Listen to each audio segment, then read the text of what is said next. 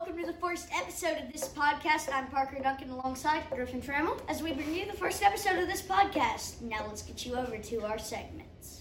Thank you, Griffin and Parker. Now we're going to be going on to Kentucky soccer.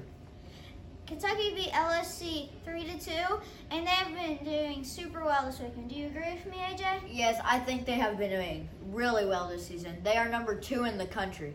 Now back to Griffin and Parker. Thank you, Josh and AJ. You, guys are the best specialists out there for our soccer team. Now let's get you on over to our basketball team. Welcome back to this segment of the Kentucky Sports Podcast, and today we'll be talking about basketball. Um, Providence this weekend played Kentucky, and Kentucky won 61 to 53.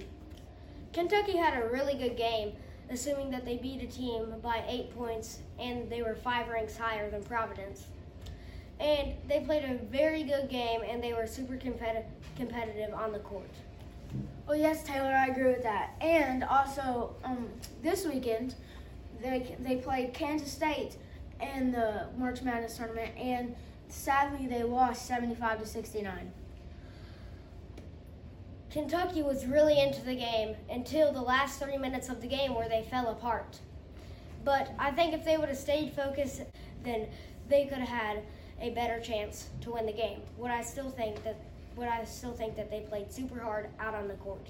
Well, yes, Taylor. Kansas State actually was ranked number three, and we were ranked number six.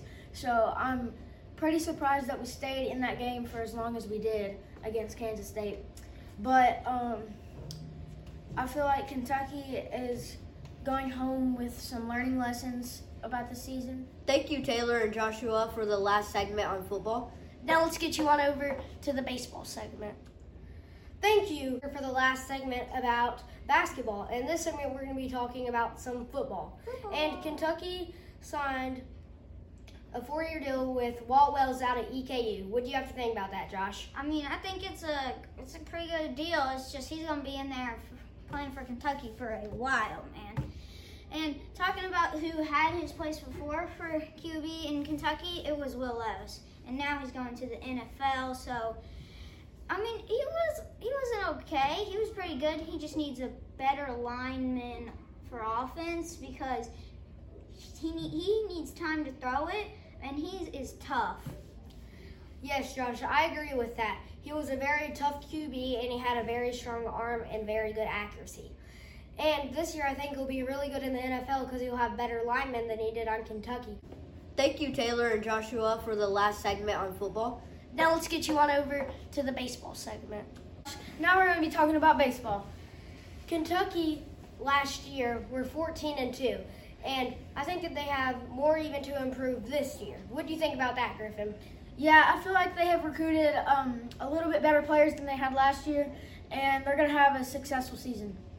Their fan increase this year have been by a lot. And this year they will have a lot of better, players because they've started off the season five and two, which I think that they will even improve even more than last year because most of their games got rained out last year because they couldn't keep the tarp on the field because of those windy, windy days last year. Now back over to Griffin and Parker. Thank you, Griffin Taylor. Hope you had a blast watching this podcast, our first episode. Yes, this was great.